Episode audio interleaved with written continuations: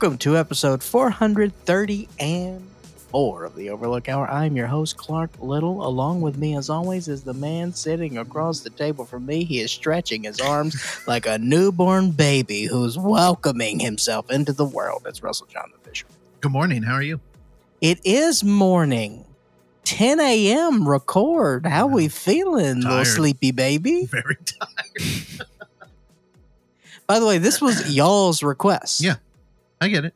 It's doing I'm tired every morning I wake up, but I, I got to get up. That's true. You got your coffee. We, we got an iced coffee situation No. or just a little of that heavy cream? No, and because I still try to do that intermittent shit, Yeah. it's mostly a black coffee too, Okay. which people like, but man, it rips up my stomach. Now let me ask you this: Are you doing? Uh, do you do any sort of butter in your coffee, or was that a phase? Or I used to. Okay. Uh it was I liked it, but man, it fucked up the um the like Yeti thing I had, the um thermal container. Uh huh. It it got like a nice black char all over the inside of it. How? from the butter. It was weird. Yeah. It was weird. And I used to try and scrub it out and it would come off in like metallic looking. Ch- it was gross. I don't. I don't do it anymore. I don't know why you're getting space butter. From hell.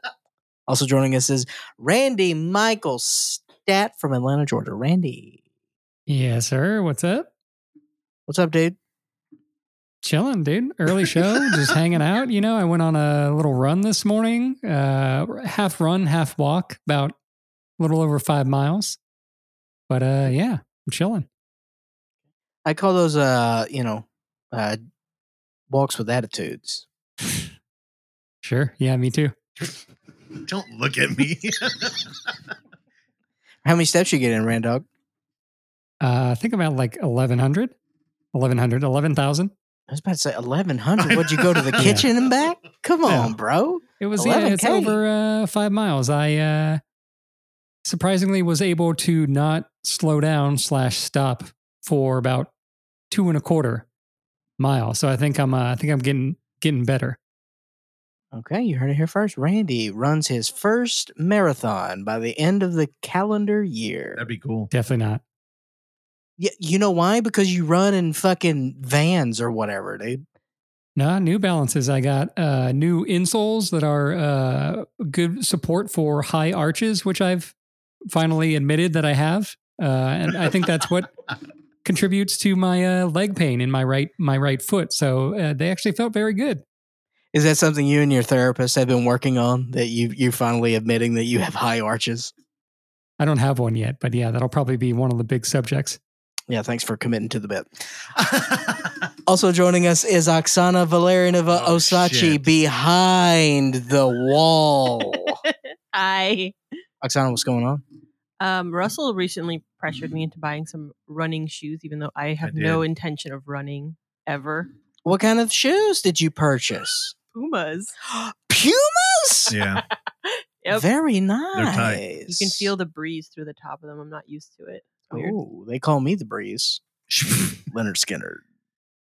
No, Puma's very nice. I have my uh, Puma driving shoes uh, that are uh, very uh, European and gay. they are. I'm not giving you an. I thought you drove barefoot. They look cool though. No, who drive? No, Why not? because that's not what cool Europeans do. And you know, I Mm. want to be cool European. That's what Fred Flintstone does, dude. That's right. uh oh, I discovered a new form of uh racing. That's cool. Can you Google something? Yeah. What do you want? Stadium super trucks. Randy, Google this too. And tell me that this isn't the coolest thing you've ever seen. This is different than the other racing thing you sent me earlier this week. Also, uh what Randy's referring to is that sometimes uh, I watch cool stuff on Instagram and some Randy videos, and this was a double decker formula. Uh, there's a double decker Grand Prix in Britain where they're taking they're racing on a Formula One track with double decker buses. Oh, this shit does look cool. Yeah, Is this dude. not American? Stadium Super It Trucks. it has to be American, right? Yeah, Charlotte, North Carolina. Do people die? Not that I know of. explain explain to the uh, listeners what you're looking at here. Um, it looks like a video game that was licensed by Hot Wheels, and you drive around a track, and every turn you hit a jump. Uh, These trucks are getting uh, very high in the air. The suspension is crazy, Yeah, weird. dude. Uh, what do you think they're dude? They're clearing what Look at that picture down there. 15, like 20 feet? double the height of the other trucks. It's crazy. Yeah, it's cool. I bet they make no money, right? No, Yeah. but isn't it, it's cool to look at. Yeah. And they're trucks, and they fly. Do they still do destruction derbies? Oh yeah. I've never been to one. I heard it, they kind of suck. I heard the people that do them are kind of crazy, They have to be. but not in like These are rough, I don't know. These are rough and tumble people. I grew up with um pro wrestling, so I always think there's you know everybody's in on it. But I heard those the destruction derby people are like, and they got bloodlust.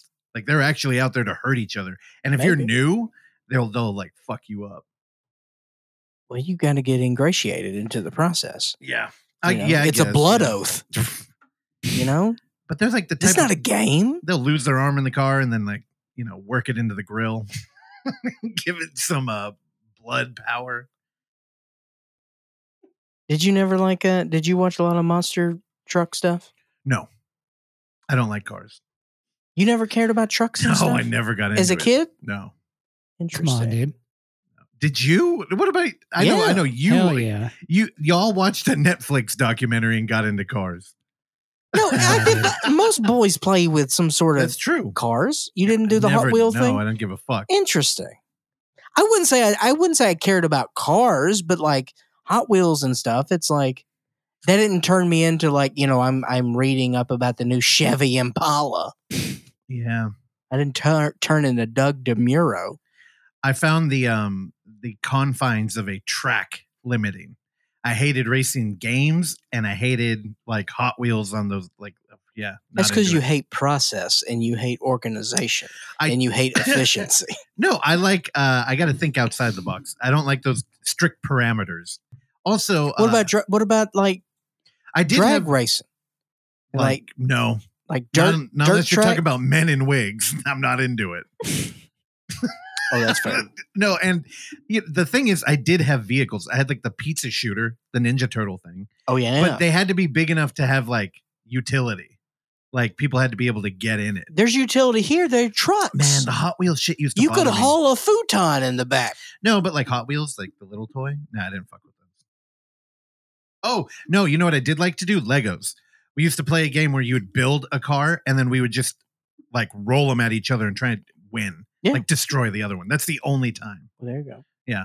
Or like Mario Kart, like that. Who doesn't like Mario Kart? Randy probably. No, Randy. I Randy and like I Mario played Kart Mar- back in the day. Randy and I played Mario Kart at your house, dude. Did you? Yeah. It's probably true.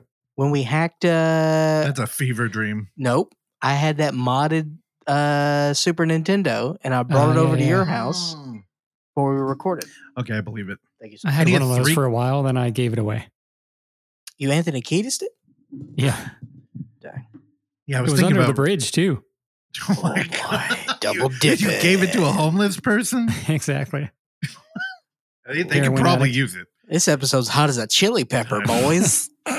Early AM recording. right. It's Um, a shame this is our last episode. Uh, yeah. I'm about to self delete right now. um, it's June 17th, 10 a.m. It's what, Sunday? Saturday. Saturday. Uh-huh. That's the other problem. Yeah, we're going to a wedding tomorrow, so we had to move everything Oh, around. you're yeah. going to a wedding on Father's Day? yeah, I know. Last minute, too. I don't know what's going on over there, but Interesting. yeah, they gave us notice what last week. So we're like, all right, you know, what, fuck it. I'm I'm pretty social, not when it comes to family. What do you mean I'm they gave you notice? You did you not receive an invitation in the mail? uh via secondhand via text? Oh my lord. That's how like quick this one was. That's why it's like, uh, fuck it, we're gonna do it though. okay. Yeah, we're game. Um, talking about film, I mean, goddamn, this week it was busy. Yet I feel like I didn't. I don't have anything to show for it. I uh, I d- also don't know if I'm supposed to talk about this, so Oksana cut me off if I can't. But um, I did get a sneak peek, an early sneak peek at the new Fear footage movie, Yeah. which uh, I don't know. Oksana was saying the link might not work for you, but I'm gonna try and get it to you too, probably today. Yeah. How fort how How convenient. The link will not work for me. Well, Mr. Ricky, he's very uh, you know. Ricky, send me a damn link. we'll get it to you. I, I'm, you know, I'm not going to talk about it. I'll just say I really liked it. So keep an eye out. I Hell yeah. Ricky's quick. When the movie's done, he's putting it out there to get like an initial pulse on it and probably like blurbs for the trailer, really. And then that thing's going to probably hit the ground running. hey, Ricky, So- Ricky, don't mess around. Okay, because if if if our if our listeners remember correctly, of course, we're talking about Ricky Umberger from the uh, the Fear Footage franchise, Yeah. Triple F as we call it around the house. Thank you so much. The, the thing with Ricky is what you got to remember is that Russell, where's Ricky from? He's from Baltimore. And what do we call Baltimore? Found footage capital of the world. yeah, pretty much. I mean, it is it is the Mesopotamia of found footage. You know, It's you crazy how how many uh, stories have come out of there. what we had. Um, uh, butterfly kisses came out of there. Rest in peace. Yep. And then we had the fear footage, and then of course Blair Witch. I I will give people two little There's more. hints. There are The I'm Wire. Yes, that would be great. I would love that. a found footage wire. I love it whenever like shows do a little like vignette of in-world camera shit. Last night on Drag Race when we watched it, All Star season eight, they had a challenge that was a faux forensic files. Mhm. and I'm like, this is all in-world camera. It was it was good. Um, two things. One, we do get a little uh, cameo from our TBR buddy Thomas Burke in the new Fear footage. oh boy. so when that comes out, keep an eye out. yeah, Tommy B's turning. He's he's turning movie star now, dude. I know, and he's, He's doing a lot in front of the camera. That's what I'm saying. He's getting on the other side now. Um, Instead of behind in the shadows with his cigarettes in his editing bay. and my favorite thing about the new movie is it's a return to the anthology format, like the first one. So keep an eye out for that. We love anthologies here. Also, I'm not going to talk about it. Uh, God, I only got two movies this week. I know. Yeah, we're kind of short on it. It's fine. It'll be fun. I, I rewatched Hell House LLC, Hell how. and I'll tell you again. Uh, there are two versions out there: the director's cut, which is available on DVD through, um, I think it was through the partnership with um, uh, Found Footage Critic. Right? Is that what the website? How did I forget? I Fucking don't know. Yes. Thank you, Michael Steinberg. I, I think when he partnered with Stephen Cognetti, they put out that DVD. Terrible cover, Oh, we remember that classic partnership. and honestly, not the better version of the movie. So buy it to own it, but it's still on Amazon Prime in all its glory. And uh, when I rewatched it, it fucking holds up. I think we watched it at like 11 a.m. too. Movie's still fucking scary. It's a scary movie. Yeah, it's very well it's made. a good movie. And I think part four is coming out too. Don't know about. I can't confirm that, but I've heard rumblings about it. Why why should there not be? I don't know. Diminishing returns, maybe. Keep it going. you know, I will give it to Stephen that each uh installment in that franchise, there's always at least one or two good scares, but you can feel that he didn't want to make a found footage movie in two and three. The exposition is thick. Hell House LLC Origins is listed on his IMDb. Oh God, okay. Yeah. And IMDb never lies. So we learned that from End Zone 2. Russell, it sounds we- like it's found footage too. I of course it is. it's found yeah. footage and origin story. Come on, bro. We gotta know. check the boxes. I All right, know. it's 2023. We gotta move tickets. You understand? virtual ones. Dollars, cents. It's probably a Shutter exclusive. Yeah, And the definitely. and the last one. Yeah, the third one was yeah. How's the first? I think I I think I bought the first. I had the first one, but I think I just ripped it off of uh, the iTunes. Yeah. Also, if you're new to the show, we've had Stephen Cognetti and Ricky Umberger on here twice each. That's right.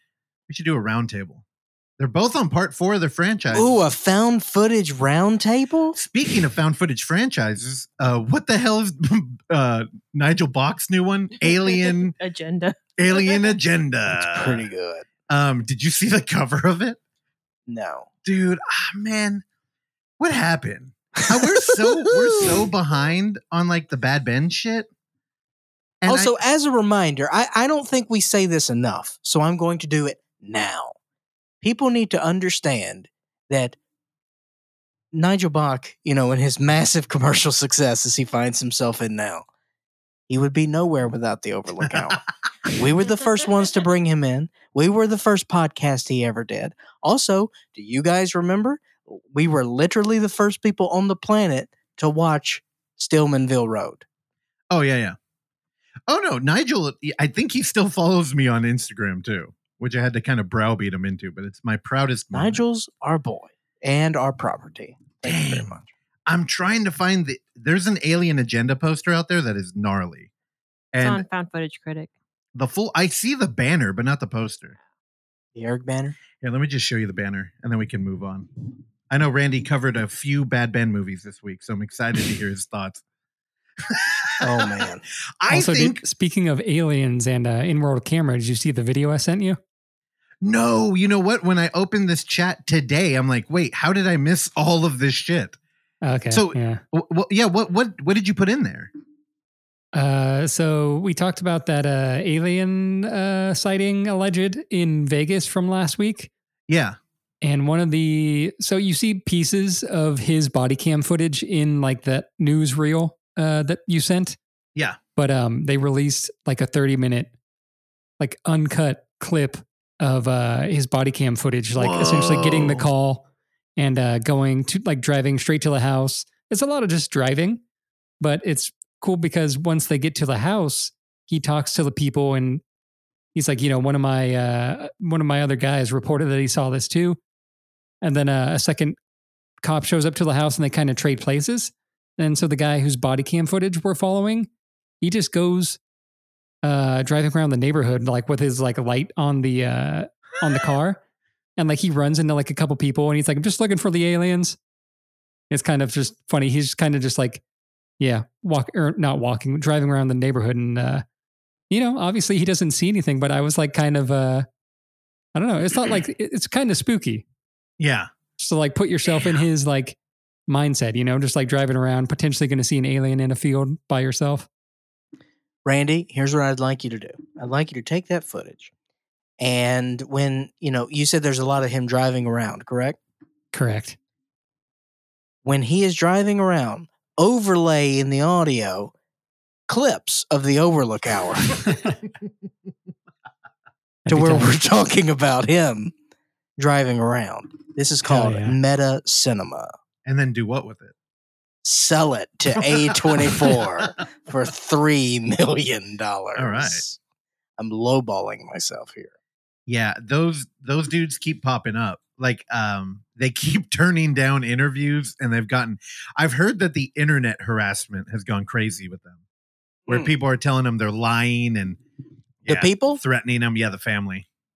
They seem like nice people. They seem like sober too, oh, which yeah. is the thing. Like cuz immediately you're like three dudes working on a car at night seeing alien. Yeah, what were they doing? Well, here's the other part of that. If you're sober, Vegas, if you're too. sober these days, especially in Vegas, that's suspect. have you been to like the residential area around like Vegas at all? Oh yeah. Yeah, it's bleak.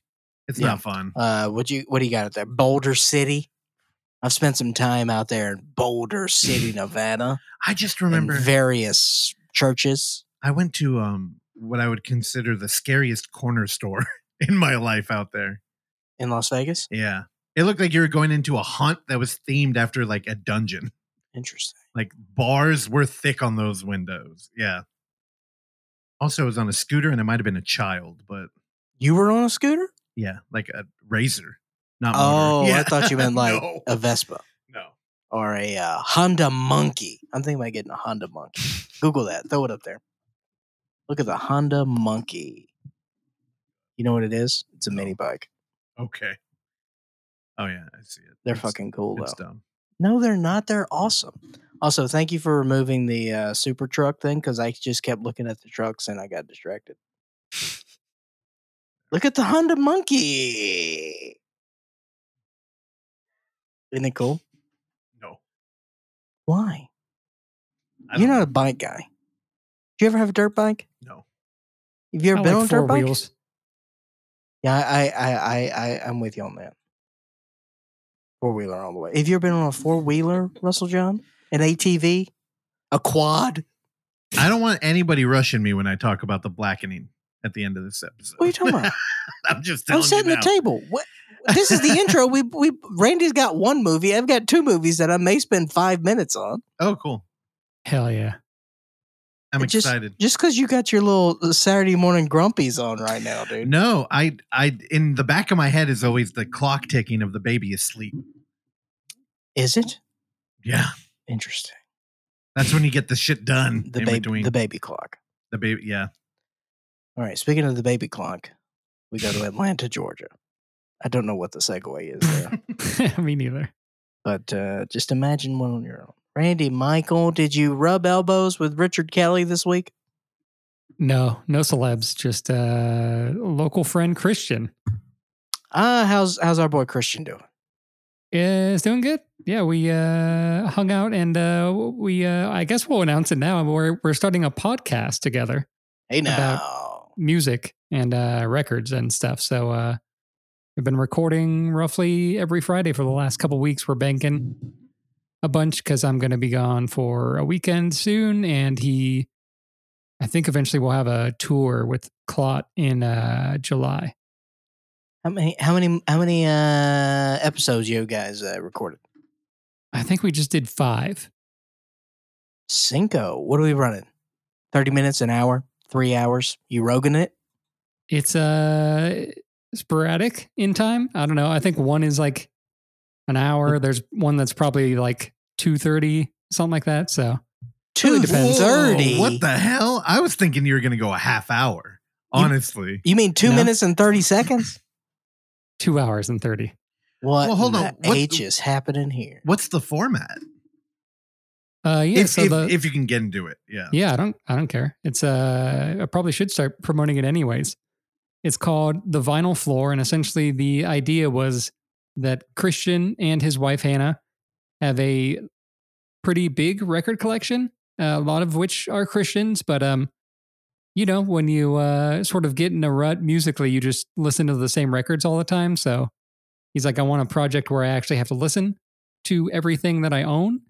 Um and he decided to uh, do a podcast where we essentially are going through uh, from start to finish the record collection and listening to each of them and kind of talking about each record. And so sometimes it's one full band. We talk about like five or six records from one band, and sometimes it's like Oh, you get a noise record, you get like a pop punk record, you get a metal record, all on the same thing. So it's fun so far. do you play the music on the podcast? No, because uh, we'll get flagged. Would you really? Can you hum the melody? I know on YouTube they and again it a lot of that is tied into monetization, but I don't know why I struggled with that word. Yeah, but I don't know. I feel like you could get away with it on a podcast. Or you could recreate it with an eight-bit Casio. I just I feel like the trouble there would be um articulating music that might be hard to find because I imagine from looking at the piercings Christian has that he has a uh, rare record collection. Yeah. Uh, most Always of it has judging been on folks, Spotify Dave. so far, or I've been able to find uh, everything. So he generally he'll listen to the physical records, and then I'll find stuff on Spotify and listen to it, make notes and Cool. stuff. And then we're also have uh, we've done one episode so far where we rec- where we covered some of my uh, records that I have here, but most of my stuff is still in Pleasanton, California. But we uh, we're gonna switch off every I don't know five ten episodes, something like that. That's cool. I like that idea of like forcing yourself to deal with your collection because that's a that's a problem. It is, yeah. I mean, Yeah. same thing with Blu-rays, DVDs. You know, things that you own, you just it's just there on a shelf, and you sometimes don't even unwrap it. Yeah.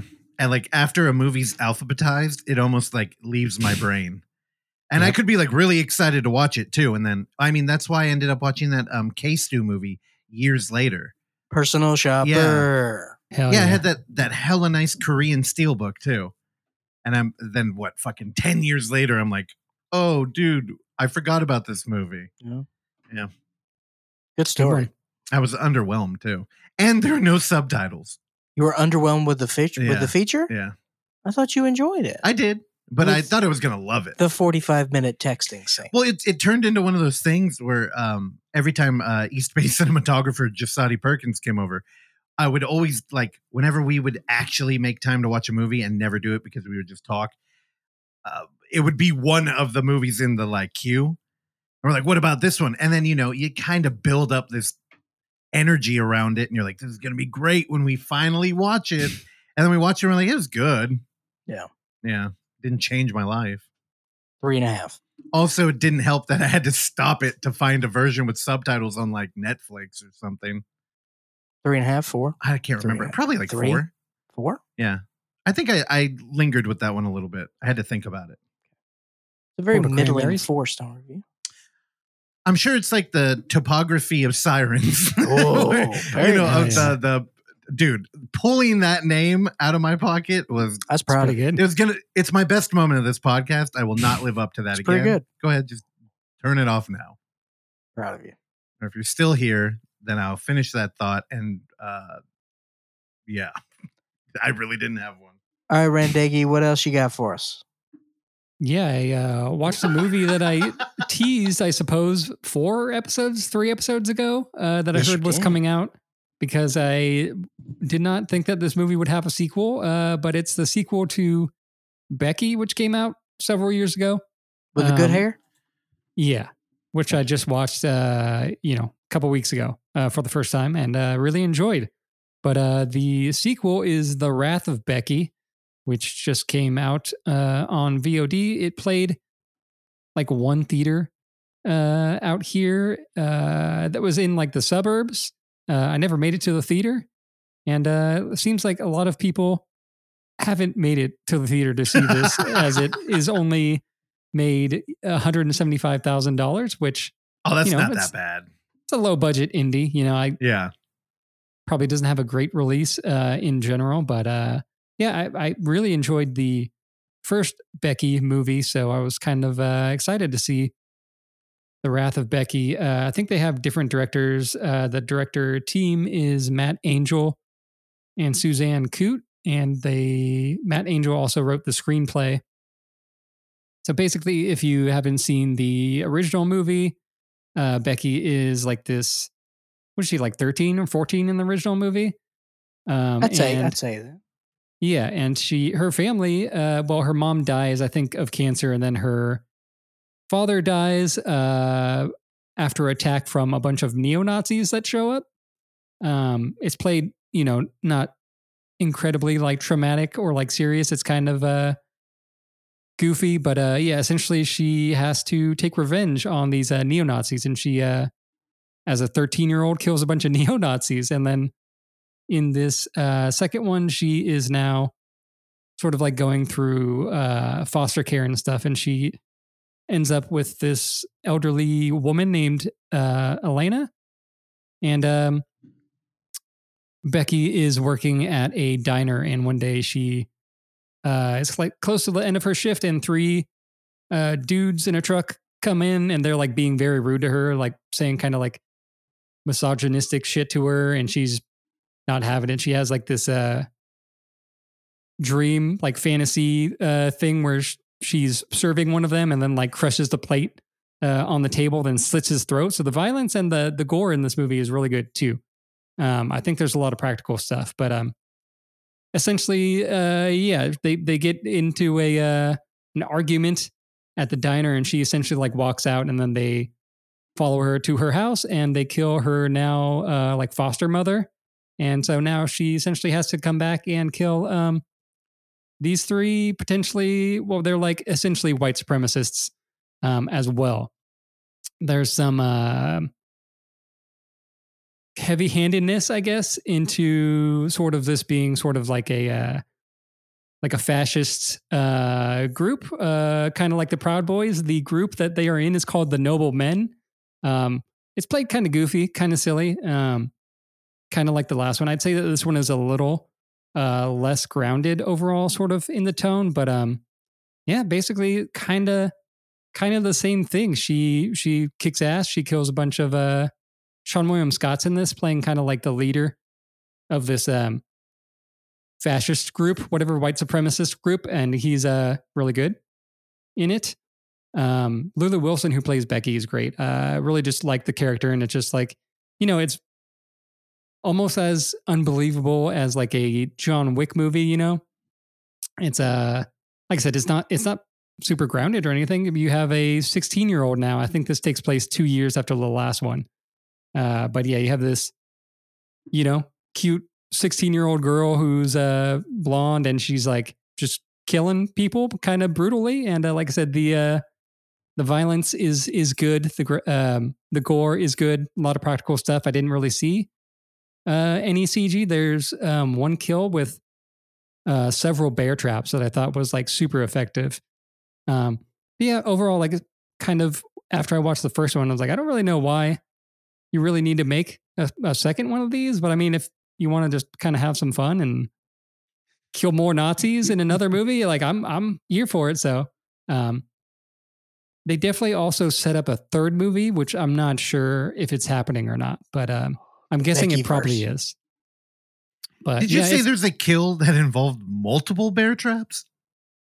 Correct. Yeah, there are two that uh, essentially ruin the person's legs, and then there's a third one that uh, a face lands into.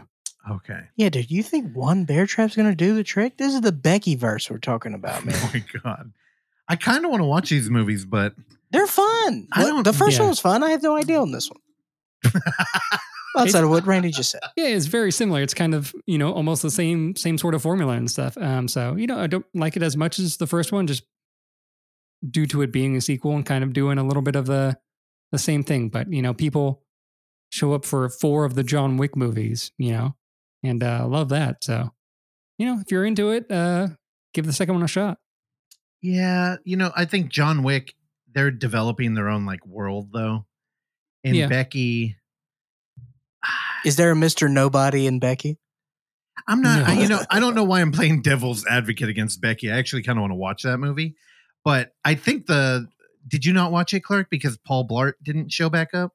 Well, I I was witness to the demise of his character. in Yeah. the- in the, uh, I know, but I mean, like, if there was a um, Frank Grillo in this movie, would you have watched it? oh, I would have I would have been producer.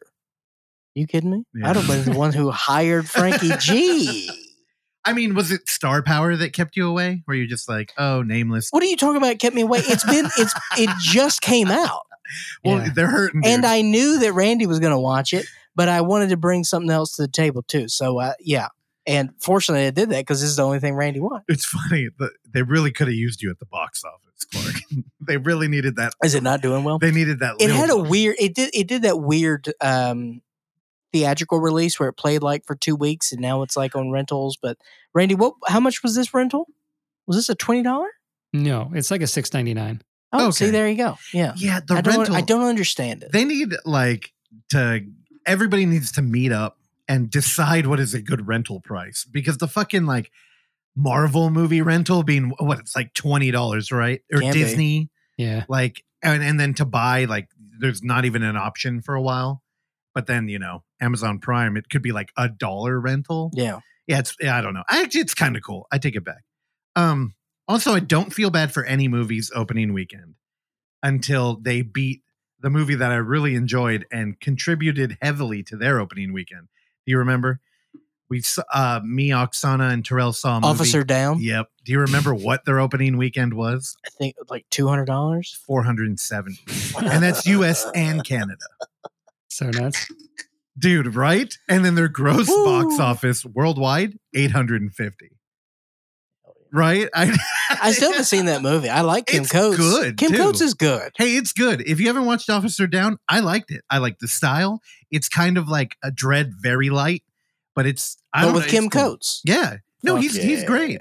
Kim Coates is He's cool. like Tom Savini if you uh, like Tom Savini. what was that movie? I think we talked about it. We we didn't interview anybody from that, but Kim Coates was in it, and he played like a. Oh, we Neon watched it. what was it called? We Neon lights. I I think about that movie from How time How did to you time. remember the title of that movie? I have Kim Coates IMDb pulled up. Okay. I knew you lights was should in have the lied. title. We can't see your monitor over there. But I'm fuck. a Kim I- That, Sweaters that's a movie. okay. Okay, Randy. Yeah. Kim Coates. Also, Randy, I Googled your podcast and all I'm getting is weird pictures of like people installing flooring. yeah, There's an issue happening. The vinyl know. floor just did not pull up the podcast. There's only a uh, Instagram page so far and a Podbean page that has no podcast on it yet. So when are you guys going to drop the first episode? July 4th, baby. Oh, America. Completely coincidental. I don't know why, but yeah, that was the uh, the date we decided. Coincidental, my ass. But you both are patriots to this Mhm. country. We That's both know where you were on Jan 6. This makes sense. yeah. You could watch all the Becky movies, but we're, we'll remember. That's right. Well, we'll see you next week. Uh, Randy, anything else, my man? Uh, no, that was really the only thing I watched. I tried to watch an episode of the new Black Mirror and I gave up, and I tried to watch episode two of The Idol and I gave up. So that's all I got. Dude, I couldn't even finish episode one of The Idol. Uh, it, it, The American? sometimes you just know that something's a hunk of shit and uh Yeah. yeah. hbo's the idol no the Weeknd are you familiar with uh the recording artist the Weeknd yeah. he has a new show called the idol which with johnny depp's uh daughter who plays a whore Oh, okay. and uh it's it's not good You see her boobs in the first episode? yeah and also semen on her face Oh, really? yeah Oh, good good to uh, know HBO has the, not uh, changed. Nope. Euphoria Yep. guys, Sam Levinson. So it's Yeah. basically Euphoria again. who's barry levinson's son Yeah. and all he does is churn out this pervert shit for like episode one and two, right? And then they like get away from it. Well, I heard i don't know I mean- Euphoria is rough though, right? Euphoria's they're uh, you know what I mean? Yeah. It's not for the faint of heart. All right. Uh, I've got a couple movies this week. Uh, I w- we may need to start a new segment on this show. Uh, Clark uh, Clark's iTunes exploration. Okay. Um, as this film falls into that category, where every week, like clockwork, I go through there, see what's n- newly refreshed week by week on the four ninety nine. All right, you you guys, you you you prefer your physical bargain bins. You know what I mean? You go to various truck stops and you dig around for the bargain DVD.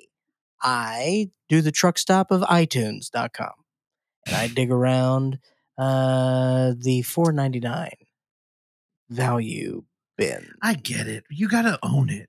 I do own it. I mean, yeah, but you don't. I do in the blockchain. Yeah, but they could change it if they want. No, they can't. Yep. Yeah, they can. They hmm. can. No, no, They can. no. I re I no, I recoded it. oh, okay. You asked Chat GPT. Yeah. How can I recode this? More like There- Clark GPT, dude. There's some current uh, controversy about the cut of the French Connection that is on the Criterion Channel and I think on Disney Plus for some reason. Uh oh. Uh, The French cut out- Connection's on Disney Plus. I think so. I could be getting that wrong, but there was something there was something weird like that. But essentially, there is I think a racial slur in a scene that they just like completely cut from the movie, yeah. um, and like it makes the uh, the editing in the scene very jarring too. Yeah. Who shot first, dude? Did It they? was Han did. Did That's they? the answer. th- Thank you so much. did they get permission uh, from Billy Freeds? Probably not. I don't know. I mean, can you just do whatever you want if it's on your platform? I don't know how yeah, that but works. uh, you need to pay respect to William Friedkin. That's I all agree I'm with you. Even the mouse. The mouse needs to bow down. So the thing is that Disney now owns the company that owns Oh, The, that's uh, right. Yep. the film. So they went in retroactively and changed it.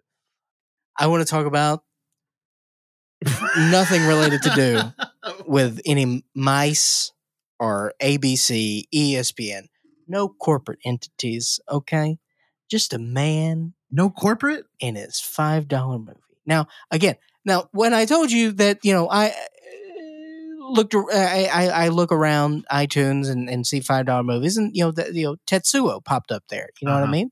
Like good stuff. You know, uh, oh, Disney censored well, that cycle- too. God, that would it turned it into a short. oh it would have to be. It would be what, thirty five seconds. I don't know what you could do with that, but it'd be pretty funny, dude. Pixar's Tetsuo Iron Man. What happened? Nothing. Okay. I think it's the mic cable. Oh, Oh boy, this mic cable service as well. So when I had told you that I was looking at, at you know iTunes movies and stuff, you were like, "Oh, you wanted more weird horror stuff." Of course, that's what you naturally gravitate to. Now, I will tell you that uh, iTunes horror, absolutely, you're going to see more sort of um, under the surface titles, as it were. Um, a lot less sort of popcorn movies that you'd see in the action section or the, even the dra- the dramas and the comedies. You're going to see some low budget stuff here in the horror. So you know, a lot of lot of good, interesting, uh, you know, movies to choose from. So uh, I will keep you posted on my five Okay. exploration of iTunes. Uh, but the movie I want to talk about today is a movie from 2015 slash 2016. Who knows? Because it's the world of independent cinema, so time is irrelevant. It's called The Interior. Now, I'd asked you got both of you guys before if you had heard of this movie. Um, both of you, does the does that poster look uh, familiar at all? No. this I had seen this poster a while ago, and it never um I never really looked into it. But when I was looking on iTunes, I came across this, and it's a different poster uh, that it shows on that app. But long story short, uh, what this movie is is a listless young man, lear- upon learning he is ill, leaves his job, girlfriend, and city behind, and ventures alone into the British Columbia interior, bringing his fears and anxieties with him listed as an adventure drama thriller. It is none of those things on imdb.com.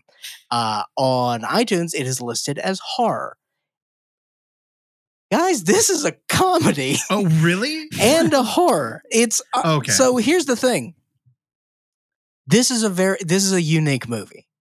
And it it's it's kind of rough around the edges, but they're very um well crafted and thoughtful there's a thoughtful approach here the entire time and i think that our main lead here uh, patrick mcfadden he does a great job. He just has a face of like all right this guy's a smart aleck. You know what i mean? You just we when he just has that resting face you're just you're just looking at him and you're just waiting for him to say something you know smarty or sardonic or Yeah. something. Um, now, when I led led the conversation on this thing, saying that it was a comedy,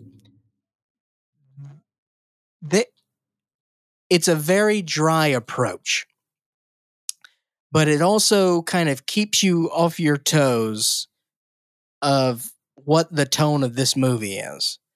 Um, when he is in the doctor's office, uh, the doctor asks him, uh, she tells him that he is ill. And when sh he is delivered that news, gangster rap starts playing. Um, and also the levels are off as well. As the cat is licking my leg. Why? That cat has never been anywhere near me, and now it decides to lick my leg. She was like you know, What the fuck is happening with this insane cat?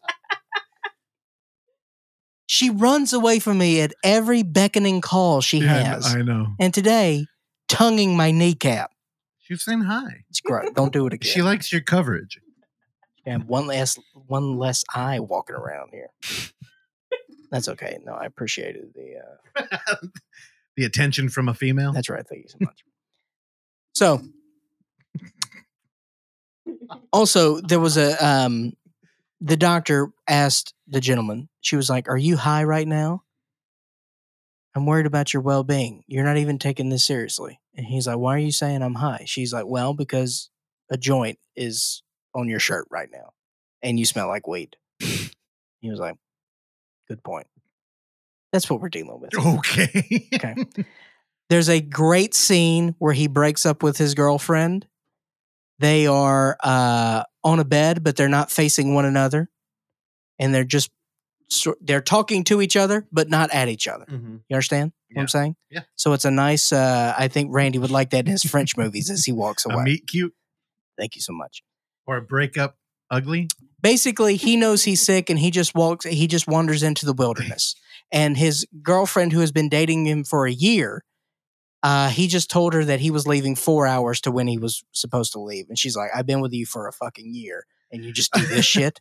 Yeah. and uh but it's it's great. The dialogue is really solid here. Um and then he goes into the woods. This is 26 in- minutes into the movie he goes into the wilderness that is when the titles come into the movie. This the movie is one hour and 17 minutes. We get the titles 26 minutes into this hour and 17 minute movie. Cool. because he's in the interior. Then it becomes, uh, you know, much more of a, you know, self-reflective type of narrative and more psychological, Ah, uh, where he starts getting paranoid into the woods. like a woman's personal journey with music. Topography of Sirens. Thank you so much. I will say this, uh, and there's a couple creepy moments here. Um, it does feel like two movies, but I kind of like that. Um, I enjoyed this. I think th- this is an interesting movie. Uh, I also like how uh, polarizing this movie is in the online community. Oh, Uh, people hate this thing and people love this thing. Um, it does have that sort of mumble gore element to it, even though I would, you know, I, I would not say it's not gory at all. It's much more on that psychological side of things. But like I said, we do sort of deal in this sort of, um, for lack of a better term, link laddery style of dialogue okay. and uh, sort of um, you know attitude, uh, especially in the first act of the film. So, Randy, I I highly recommend. I think you would dig this. Russell, I also think you would dig Yeah. And that kind of seems to be our Q zone, honestly. Yeah. So I, I this this is an interesting movie. Also, when I looked on um, Letterboxd to see uh, if any of my friends had seen this movie, only one. Who do you think? Robbie Smith. Yeah, Robbie, shout out to you. There you go. He watches everything. I think he truly keeps up with the at least one movie a day, and he's got an open mind. For sure. Yeah, so he checks everything. He out. gave this one three stars. okay. Thought Three from other people, I'm not like turned off by. If I give a movie three, don't watch it. Yeah. Yeah. And plus, you know, Robbie watches a lot of stuff. It's good. I check Yeah. out the interior. The other movie I saw. we already talked about it because we should talk about him every week. Of course, I'm talking about our Lord and Savior, Frank Grillo. Now, Frank Grillo has a son because he's got to carry on the bloodline. It's the Grillo bloodline. All right. When you are a god like Frank Grillo, you pass on your genetics. Okay. And he Good passed pickles, on too. to his son. Grillo's pickles. Pickles? They're hella good. That's- That's what they would call. I don't know if I've ever heard anybody describe a pickle as hella good. I love We the talk- pickle. I love pickles. yeah, but I mean, is there a lot of variation yes. from the vinegar? You have your dill. You have your bread and butter. You have your sweet. You have your spicy. You also, if you go to certain areas of Mississippi, you have your Kool Aid pickle. Uh huh. All right. Which one is hella good? All of the above. I love a pickle. Pickle, Same. cornichon, love them all. Oksana, what's the thing that I love now? That's pickled. Red There- I just forget what they're called. No, it's like a little squash. It's a little yellow like pumpkin thing. Cornichon. Is that a thing? Yeah, but that's not what you're talking about. Okay. All right. Okay. I want to talk about Patty pan. Patty pan. that's no, that's a made up thing. Patty pan. Russell likes patty pan. I love the name. Wait, is that re- is that really what it's called? Yeah. Okay, here let me let me show you a picture because I know this audio podcast. Really- Oh yes, I know those things. Oh, do you? I Yeah. thought you were a real connoisseur of food, but clearly you don't know fucking patty pan, the king. I That's a hella good. I honestly pickle. didn't know they were called patty pan. I didn't either. The patty pan man. I just call them the little squashes I donate. but now I know they're called patty pans. Let's talk about Frank Grillo's movie, directed by his son. Also, guess what? Not written by his son. What's the story there? Who knows? His kid's name Remy Remy, like the rat in Ratatouille. or like Gambit Uh huh, like Gambit. from Marvel, your favorite property. Fuck. Don't talk to me. The Resurrection of Charles Manson. While a couple edits a Charles Manson movie in an Airbnb, the film's dark events begin to come true in the mysterious plot of a hidden leader. Now, this is a strange movie. And I think the best way for me to, to cue this movie up for you guys is to tell you who the distributor is. Because Russell, you and I, and Randy as well. You know, when you, you, you watch all these movies, you get a pretty good idea of what you can expect when who produced that movie. Uncork'd. Oh boy. That's it's gonna it could be rough sledding. But if I were to say XYZ, what would be your ex- expectations? um, like a more valuable A24. I need further explanation on that. High, like premium mediocrity, to quote uh, Scary Thoughts podcast. But but but I'm I'm talking no, I about love from them. a I think they're good. they are Yeah, yeah. What I mean by that is, and I, I guess it's just a long way of of getting to of like competent production value. Yeah, but no restriction on art uh, exploration. Also that as well. yeah. Like Where- they're, they're not scared to get artsy over there. Yeah. This is somewhere in between all of that. Um, I'll tell you the casting here, solid. Every all actors did a great job. Frank Grillo is in this movie a teeny tiny bit. Oh, that's whack. Also, you kind of know where the story, you know where we're headed. Okay. If you've watched a movie before in your life, you know where we're headed. Um, so, uh, with that in mind, I'm going to spoil the resurrection of Charles Manson. I don't think a lot of people have seen this movie. Um, I think it's worth checking out because How'd they bring him back with a Ouija board? that's the other thing. They didn't. Oh, and also, the, it's, okay, I'm they, out. it's it's not. The Vegas aliens brought him back. Basically, it's girl meets boy, right? Meet cute. A lot of this movie is taken is non-linear. All right, we go in and out of the present. You understand? So we're doing the Crispin Glover. Okay. We're going in, Get we're going out phone. because you know we have to build the exposition. You Uh-huh. We have to build the story, and this is a long story, and this is a classic story of girl meets boy. Meet cute. Girl takes boy to the desert so Oh, that no. she could film her audition for this Charles Manson movie at an Airbnb in the desert. Ooh. Well, as it turns out, the girl is the daughter of Frank Grillo's character, who apparently runs a Charles Manson loving cult in the desert. Uh huh. He's also this mysterious, very successful, uh, snazzy business dressing man. Wow, this is weird. For uh, I Correct. I thought this was going to be like a biopic or something. Oh, no. No, no, no. Frank Grillo is a businessman, but he runs this weird cult, and they're trying to they're trying to resurrect Charles Manson. oh, he's And- not playing Manson. No, no, no. Oh God. No, but he wants to resurrect Manson. So his daughter keeps kidnapping these men who thinks she dated this guy and the guy wanted to propose to her, but he was just she was just using him as a vessel to get to the spirit of Charles Manson. I Oh, my guess. God. Also her brother was involved and he looks like the guy who's uh uh Machine Gun Kelly. He's like the poor man's Machine Gun Kelly. Okay. He's Pistol Man Kelly. And he is out there in the desert. He's killing snakes. And then she shoots him in the stomach. The guy dies. now here's the thing. And then they try to do it again. None of this is an immediate turnoff for me. The problem is that the the picture you're building is that this is going to be like a cool guy, dialogue heavy.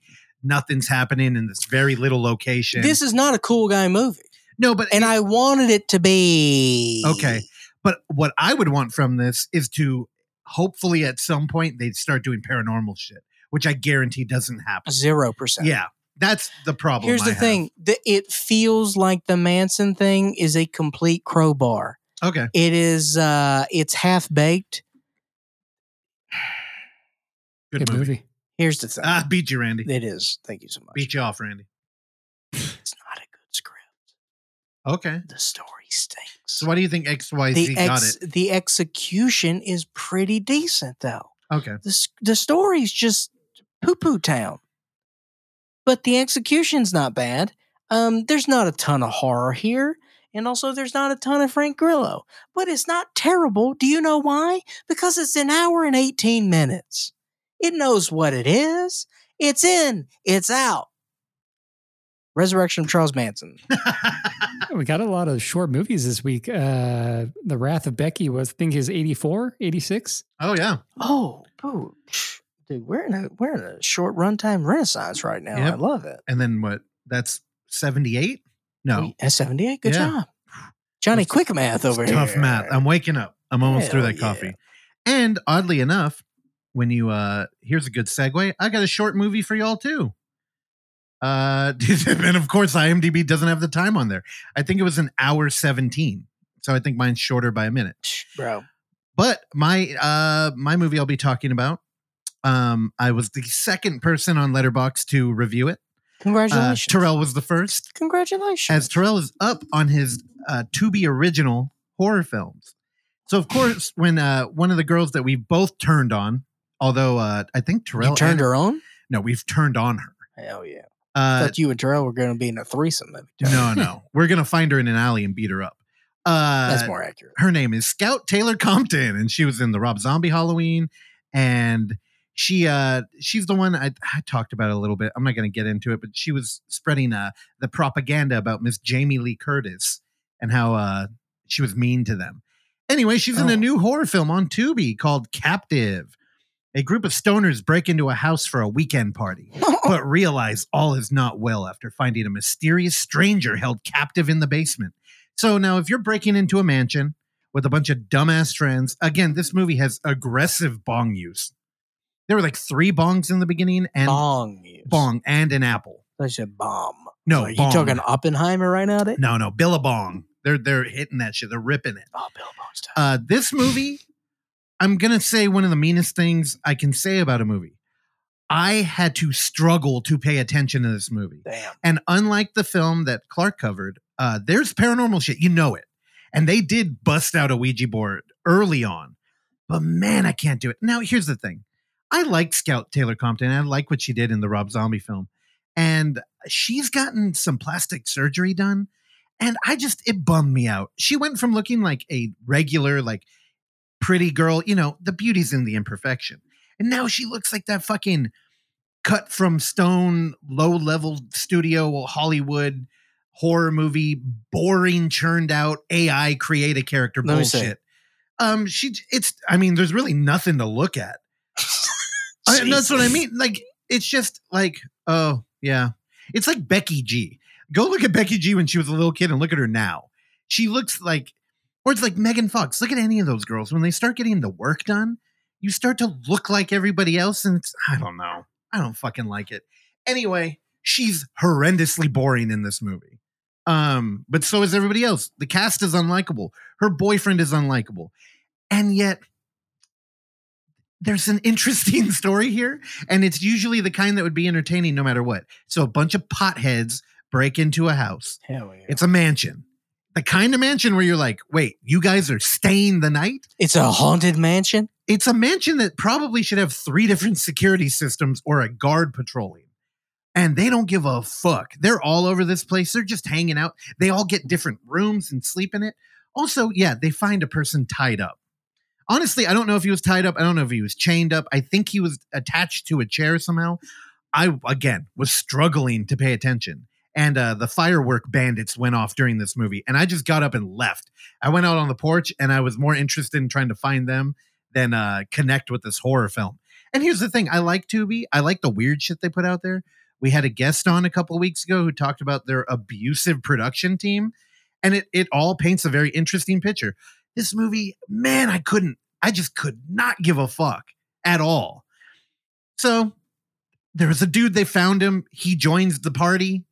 He's a skinny looking uh, UPN vampire motherfucker. I, he's a vampire. You're not supposed to know that. UPN vampire. Like Vampire Diaries or something. Oh. Like like woefully uncharming or like there's nothing UPN. captivating about their face. You know what I mean? I got. Like you were the prettiest kid in high school and now you think you're going to be a movie star. And then you, wait in the lobby and you look around. And you're like, "Holy shit, there's a lot of blonde pretty girls in this town." It's that kind of shit. There's like nothing interesting about it. So, to keep with the theme, nothing interesting happens. Although, you know, that's not fair. They hang out with the dude who was held captive here. They don't call the police. He doesn't leave. He gets a room and hangs out. In fact, he starts flirting with Scout Taylor Compton, yeah. and her lame boyfriend's not a fan. Uh, this movie's fucking terrible. Uh, spoiler alert: he's a vampire.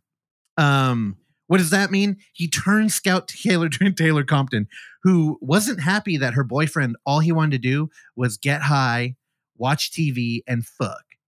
Fuck you. That's all he wanted sick. to do. You know what she wanted though? Do you know what she wanted in her relationship? Poetry. Boo. And um the vampire wins her over by reciting a poem from some shit that nobody would ever remember. Girls are so stupid. And he, she was like, "Oh my god, you like poetry?" And then they made out by a pool, and there were a bunch of lights on in a mansion they broke into. Nothing makes sense here, but yet it's still boring. Normally, I like it when shit doesn't make sense. yeah. For some reason, man, the vampires were draining me of my attention. I could, oh, I couldn't give a fuck. Anyway, so the movie progresses. She's now a vampire, which makes her even more boring somehow. She starts doing that, like, oh, I'm evil. Mm, I'm a vampire. And there's one fat character who's kind of entertaining. Well, she drains him off camera. Then we see him later, and he's got bite marks all over his face. Like, kind of imagine if you had bad acne and all of it exploded at one time. Yeah. Like you just had a crater face. Yeah, they find him in a closet, and it's like, what was she doing? Biting his forehead? This movie's stupid. Anyway, they throw a party at the end. Uh, her sister shows up, who is this incredibly skinny girl, but's got a turkey neck. It's like, what's going on there? Turkey. It's neck. really weird. It was one of the most distracting well, things. you in the movie. you Tonka, you just said yourself that you beauty is in the imperfections. Exactly. And she was the thing I remember most about this movie because it was boggling my mind. Anyway, by the end of this movie, uh, the vampires end up murdering everybody at this party. It's actually a shit show. And it, it it's kind of interesting because normally vampire films are all about like vampires need to keep up the masquerade, all of the game Vampire the Masquerade, where it's like you have to pretend to be human and there's strict laws. You can't just murder them all because, you know, we need to feed. And I, I don't know. They like dance parties and there won't be any more if they know there's vampires on Earth. I have a prediction. Is there like CG blood splatter and CG blood mist? You know, honestly, I couldn't really weigh in on that because I was really you were tuned struggling. out. I mean, we were we were hanging out. We had Mexican food. We had drinks.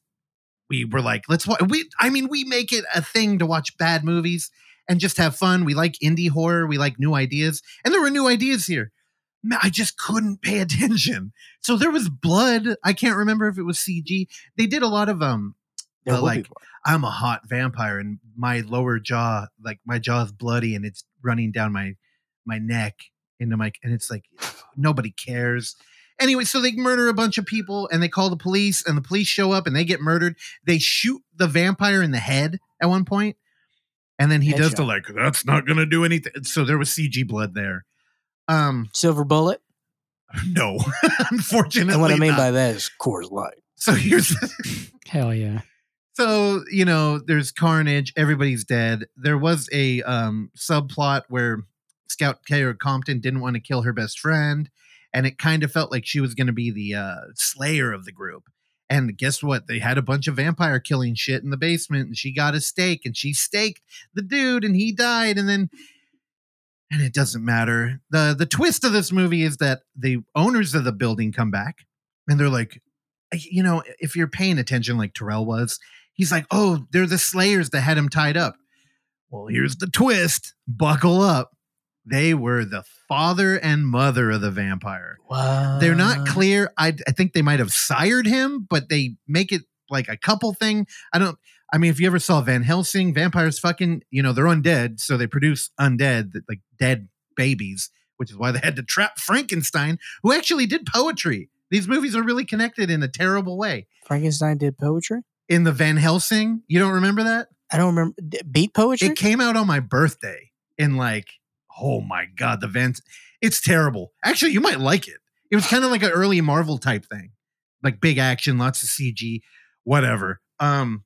So yeah, they come back and they're like, "Oh, he's not a vampire, honey." Because guess what? He's not dead. He's a Strigoi or some shit. You you want to know what a Strigoi is? Sounds like an a, an Italian sub. It's exactly like a vampire, but they have two hearts, dude. Oh, So you have to stake oh. both of them. Dang. And apparently there's a cooldown phase. So if you stake one, if you don't do the other one within like a minute, they just get up and it, it's like you never did anything. Fair. Twist. twist. Yeah. So the movie fucking sucked. If you have two hearts, then I mean, is that like having two engines in a car? I think it gives you the ability to accurately love two people at one time. Oh, don't turn it that way. I I immediately thought into like, what if one went into cardiac arrest? Oh, then well, they're undead.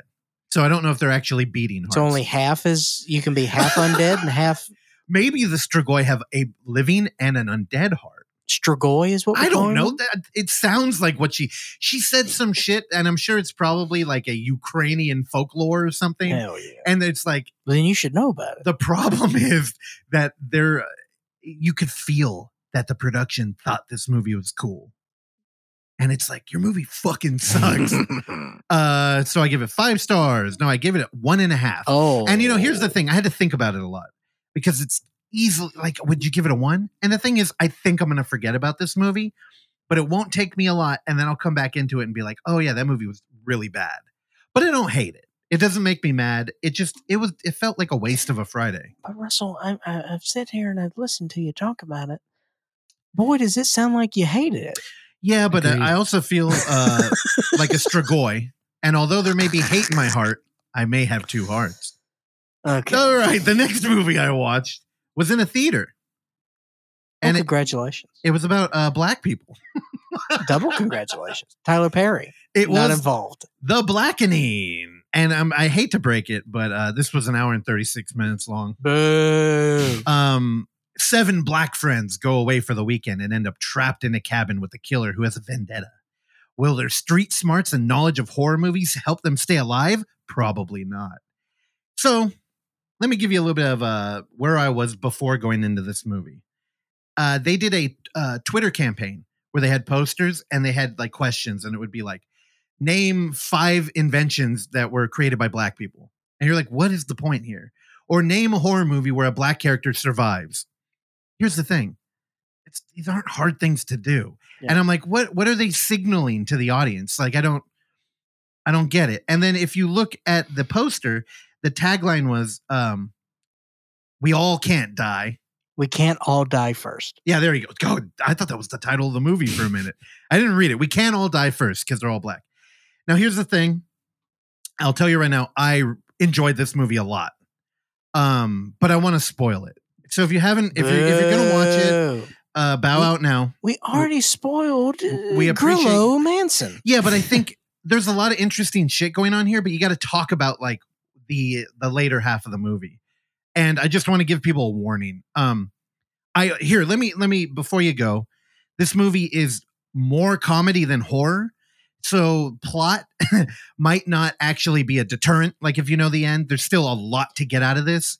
And I will say I did go see House Party the remake, looking for here's the thing. Like if we're gonna talk about culture and a black culture, the thing that has been true through all of the history in America is that white people have always envied how um carefree and like how uh, gnarly they can get. And in comedies, you know, you look at a scary movie, that movie was fucking edgy. And you know, you can like black comedies just they can do it. And that's what I've been looking for. I'm like, give me something fucking edgy because I knew the machine wasn't going to bring it. And House Party the remake definitely didn't bring it. This movie, we're getting close. We're really close. And it you know, I bring up scary movie because I kept thinking about it. And I'm like, man, it feels like they're holding back a, like a little tiny bit. But I enjoyed this movie as a comedy completely. But I think there's more interesting things. Good So jokes. That's, that's your warning. There's a joke that I want to talk about.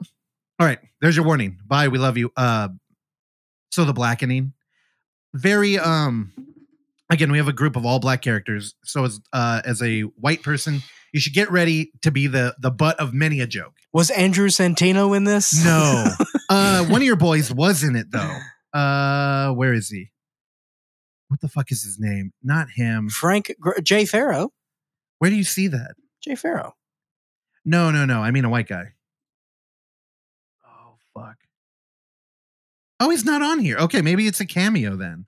He played um a share. Do you see all the? Yeah. so okay, you know we're we're in spoiler territory. Um, this movie's interesting. It's about uh black people going out to a cabin as like a retreat. Well, not a retreat. They're going out there for Juneteenth, and I was I was curious. I'm like, do do That's people Monday. do people actually? It is Monday, and it is a Southern holiday, I believe, right? Because it was Texas that um they found out later that uh they had been liberated. Yeah. So somebody had to tell them, and that's right. Is that where the holiday comes from? I don't know. I'm not black. I believe Randy, so, yeah.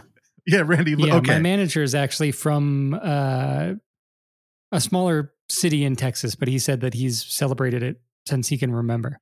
exactly. So that gave me some kind of like um maybe geography, like insight. But this movie feels very Northern California. So I'm like, okay, that's fine. I mean, if we're gonna do like a celebration of Black culture, whatever, Juneteenth, that's cool. Except they they talk about like ten years ago we were here, and I'm like, mm, were you? Again, that's my only hair splitting as far as the uh the Black experience. Uh, do you remember the, our, our favorite Barbara Crampton movie, Beyond the Gates? Oh yes. You remember the the board game centralized Mhm. where it was like a tape component. Well, in this one, they go out to a uh, actually very big cabin in the woods, uh, like high end, like they're glamping, and down in the basement. Oh, it's not really the basement; it's a game room, and you can tell because there's a sign on the door. There's a game down there called the Blackening, and when they open it up, there is a what? What is the character name, Clark? The like the uh hurtful caricature of black people is like Samo, Sambo, Sambo. Sambo. I knew you know that name because Mississippi. So there's a there's a very in your face little centerpiece in this board game. And uh there's like this paranormal element where it recognizes who's playing and it starts a timer and it's like draw a card, answer a question or you die. And they're all like here's the thing. Now with the Twitter campaign, I was like, oh, is this gonna like shame white people into not knowing anything about black culture? Which Terrell did to me when I couldn't name five R and B groups or something. and I'm like, it's not. I'm like, well, could you name two metal groups? And like, I Yeah. know he could, but it's also like on the spot with somebody looking at you. It's hard to do. Yeah. So I'm like, well, here's the thing. It's all black characters who are getting questioned, and it out. So in the beginning, um, the characters uh who are you know it's the early kill in a horror film so they're not incredibly important and they get dispatched immediately. But they don't even play along. They're just like what the fuck is this? And he's like hey you ran out of time. And then they die. And then we're introduced to like seven more people and it's kind of like a house party thing. They're hanging out. Their interaction is incredibly entertaining. Uh there's a lot of i wouldn't call it like edgy but it's a lot more like it's comedy. Like they're actually saying things that are funny. And again uh, clark has been tutoring me on what comedy means and i think a lot of it is you know learning what the fine line of things that uh maybe you don't say in polite conversation but you could get away with. And you know it lets people feel a little bit easy. So at one point this group is forced to nominate somebody to be a sacrifice if they want to get out. And there's this dorky dude who's in the group and they're like you have to nominate the most black character. Nominate them. Sacrifice the most black one of you and uh the rest of you can go so they start talking about how they're not black. And like one dude's from africa like literally and he's just like i'm not and they're all bringing up these reasons why they're not. And one guy said um i'm not. I voted for trump. And they all look at him they're like you you're gone. And uh, dude i just it was like one of the funniest moments. But as terrell will point out he followed it up with another joke that I turned out to be the only person I got I gave it a straight belly laugh while the rest of the audience cringed in their seats because I think there were only two black people in the crowd And uh, so after a long, funny interaction, it's it's confirmed the one who voted for Trump is going to be nominated. And as he's leaving to go die, he turns around and says, "All lives matter." and I just could. I started dying, and I'm like, "This is what I mean." And you know, That's a good joke. proof that it was like comedy was Yeah. ha- the reaction in the Bay Area theater where everybody was dead silent. And Terrell went, "Oh my god, you're the only one laughing." That's a And I said, "It's fucking funny." That's funny. I said, "In no universe did I expect him to say that." Yeah. Also, talk about like It's a Like, good joke. it's not incredibly edgy anymore, and especially with an all eh, within an all black movie in a comedy. yeah. I'm like, there's no to do it. safer way to get away with that. But it, it's a close up on him. He's walking away, turns around and says, All lives matter. It was the funniest fucking thing I've seen in a theater in years.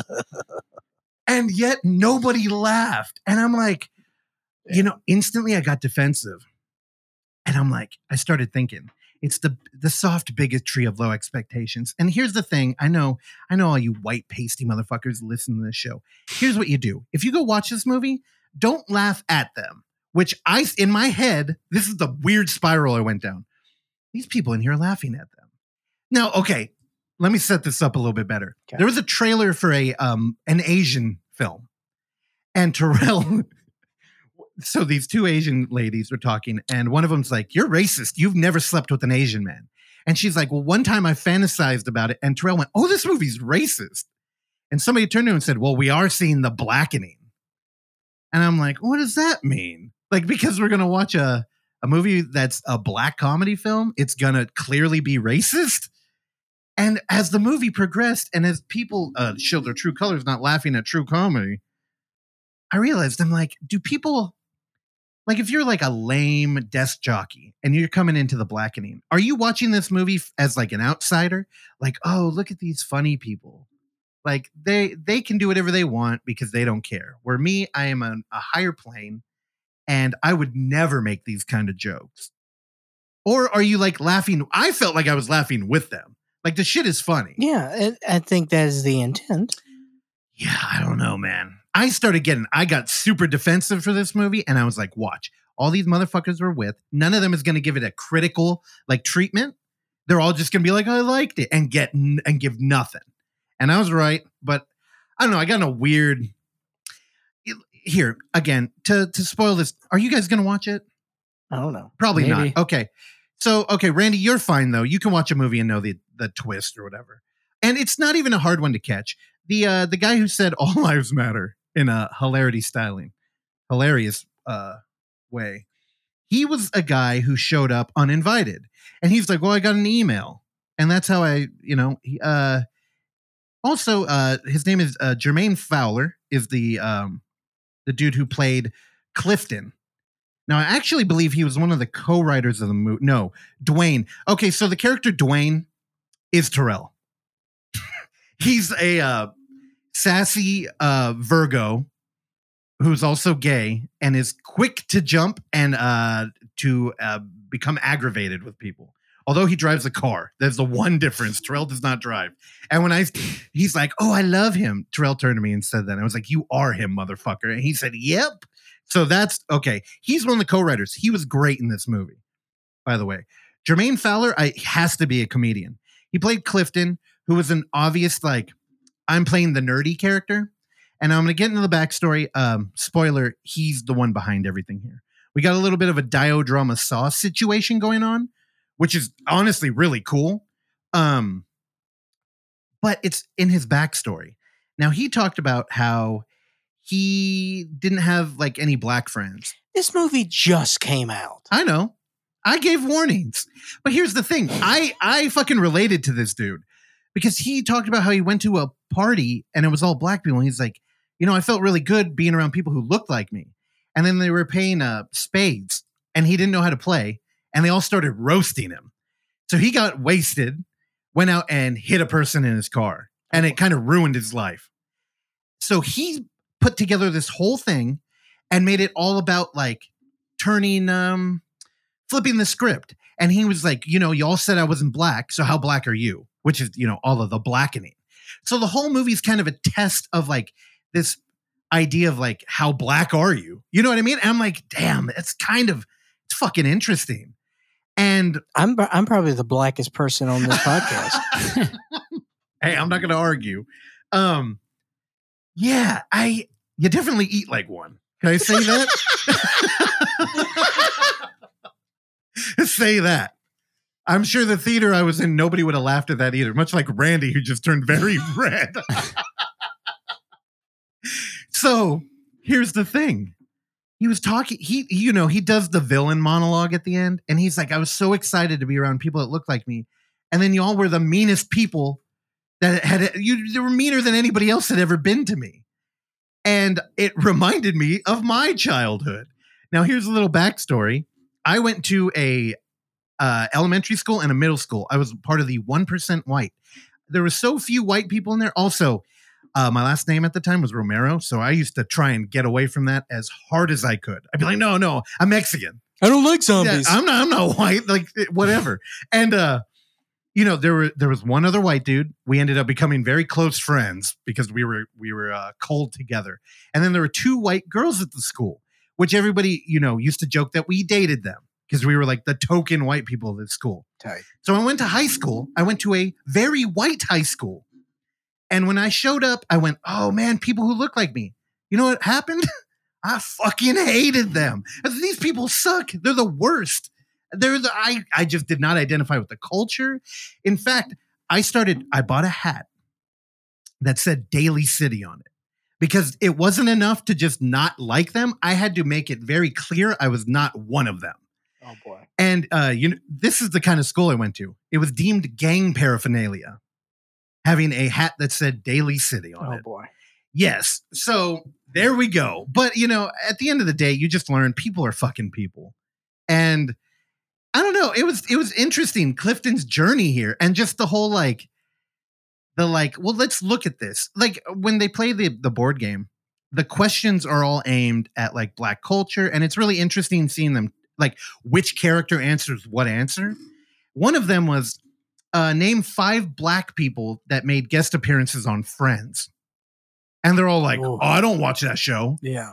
And they're like, but I do remember, you know, and then they each were like sneakily naming somebody.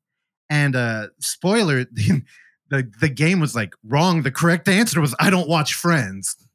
And it's like, oh, this movie, like for a social political plot, it was pretty fucking smart, while at the same time kind of having an ignorant sensibility when it came to humor.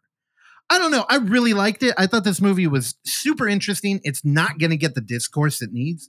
Um, we need like a scary thoughts episode on it or something. How was it only horror? Horror was kind of light. Okay. Um, I, again, I won't. I won't get into that. So if you're going to watch it, I'm not going to spoil any of that. Uh, there's there's gore. It's mostly played for laughs though. So so you show up for laughs. it's kind of like um scary movie but not as uh comedy forward like i mean there's uh, dude gets a dick in the ear and dies you know what I mean? yeah Oh, in this movie? no no in scary movie Okay. Are, are there any dicks in this movie? no i don't think there's any. Boo. um but that's what i meant i'm like we're almost there we're almost back into like free for all comedy world and i, I would have really liked to see it here but um Dick in ear. I definitely the crowd is not ready yet because man, the fucking tr- mentioning Trump, there's still that power where it like almost like people clench. You know what I mean? It's like he said it. He's, he's the orange buffoon. Yeah, it's kind. It's the satanic panic all again. So Hey, Randy, why don't you uh, give us a little bit of that Trump? I don't think I could do it on cue. I've oh, Damn. he's I've got a new done podcast it once or twice out, years dude. ago. Randy, you could bring him out on your new podcast, like Russell just said. I might do an experiment though and go see this movie in a uh, Atlanta audience and let you know how it is. dude. Now I've heard. With a Trump wig on. here's the thing: Exactly. People in other states, Oh, in other parts of the country, Yeah. they're saying it's like a fucking party. Like people are Hell just yeah. like, As it's it should incredible. be. and it should have been. Dude, I would have loved, I would have loved for that All Lives Matter. You should fly down to Atlanta, go see it with Randy down there. I would love to have booze, people yelling like, like the Clifton character is such a like, he's such a trope of like I'm a dorky blah, blah, blah, like like because I voted for Trump twice. like he it's so, he's such a good heel. Yeah. and it's like I don't You know You need a heel. the He won fucking the twice white too, by the way. Randy, you got to bring the voice back. We need we need somebody else to intro the show, and David Lynch, he's clearly dead. so, yeah, I don't know. I I really like the blackening. Um, Hell yeah. there was one thing where East Bay cinematographer Jasadi Perkins was like, "I got a technical problem with this movie," and Randy would you're gonna hate it too if you see it. There's one part where they use a uh, light. I believe it's on a cell phone, and they do like. I don't think it was a fake lens flare. I think it was a style choice, or that they were covering up a an issue. But like we see the light, and the fake lens flare cuts the screen in half horizontally. Like it's a powerful. It's got to be a digital overlay, and looking at it, you're like, why are you doing this? Like you instantly I was thinking like De Palma, like when you split a screen in half, clearly he's doing like a um sensory overload. A lot of action is happening. Like it's kind of upping the pressure and keeping the audience like on on their toes pretty much. Where in this one, it kind of split the screen in a way that made you look below, and you're like, I don't. It didn't look cool. It it reminded me of um Pulp Fiction. You know when they draw like the square in the air, and you're like, why did that happen? Yeah. Like it doesn't happen at any other part. Yeah. But that felt like a little like magic moment style choice. Like it wasn't very distracting. Yeah. This is distracting and not cool.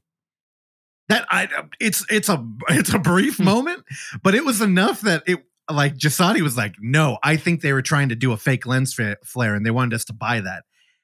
And Randy, if you watch it, you got to weigh in. I think again they were trying to cover up some technical issue, maybe, but it was weird Why are they trying to go Michael Bay? but it didn't look it like it wasn't uh, like an indie film up in the corner where it's kind of like represents like I don't know Twilight time or you know the sun's going down, the day's almost over, nostalgic. This was like where it was almost like um what was that A twenty four film with all the like uh bodies, bodies, bodies. Yeah. it felt like something that would have been in that movie, like a very like garish style choice. The body is hit the floor. Uh, speaking of body, body, body, it's, it's called out there in the streets.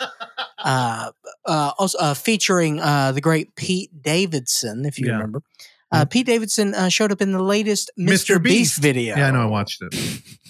You, uh, Randy, did you yacht see- one? The yeah, I've where, never seen uh, a single Mr. Beast.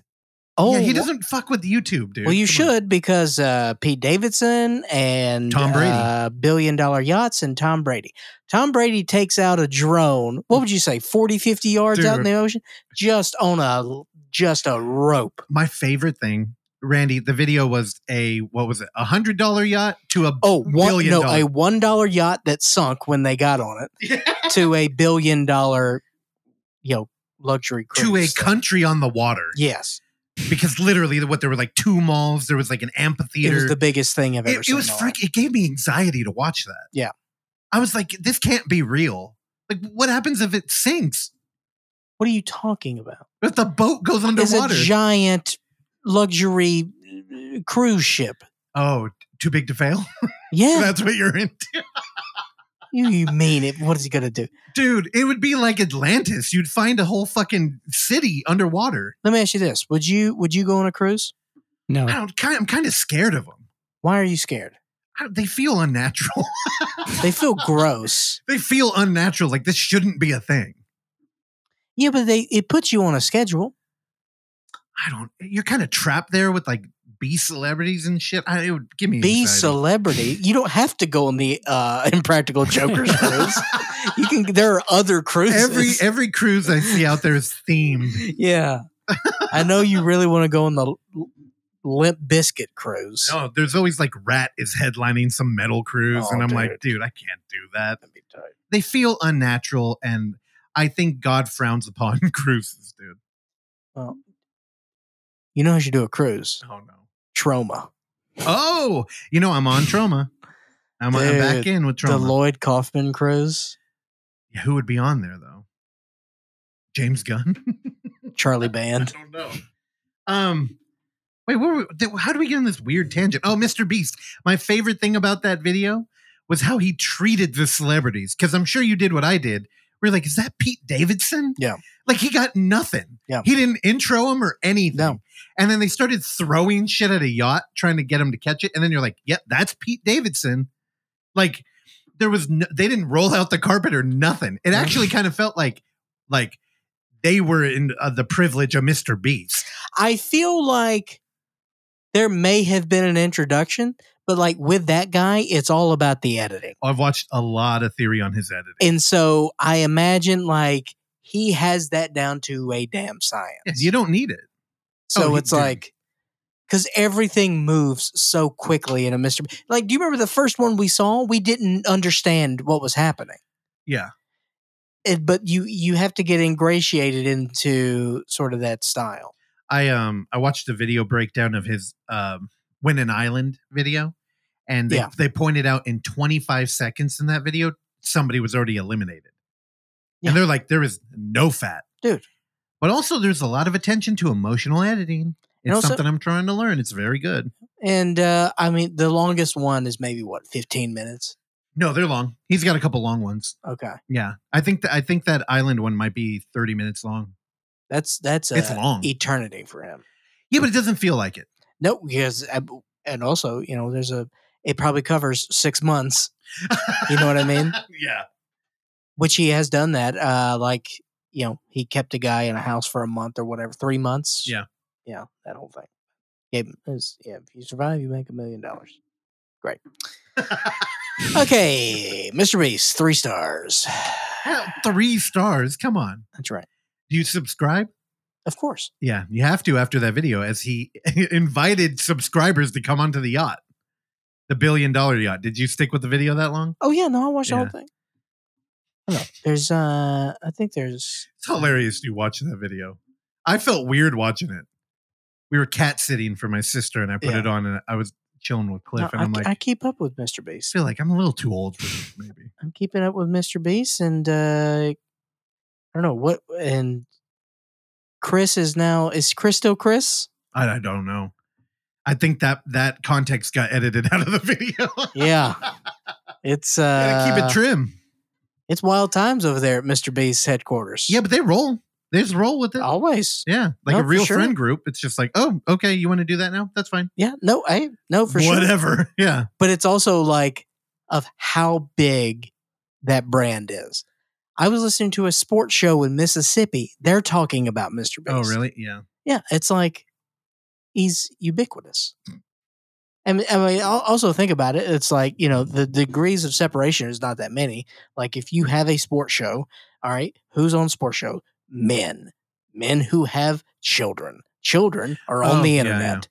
Mr. Beast. There you go. Yeah, he's cornered that market. Hundred percent. Yeah. So it was, it was great uh, hearing them talk about Mr. Beast for ten minutes. Yeah, I didn't see the blackening spiraling out into a Mr. Beast conversation. Well, that's what you get over here at the Overlook Hour.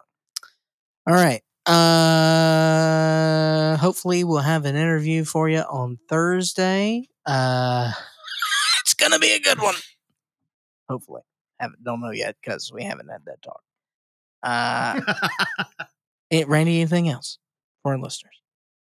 No, I'm just gonna uh, go and uh, support Mr. Beast and get a Mr. Beast burger, and uh, yeah, just hang out on the this good old three day weekend here.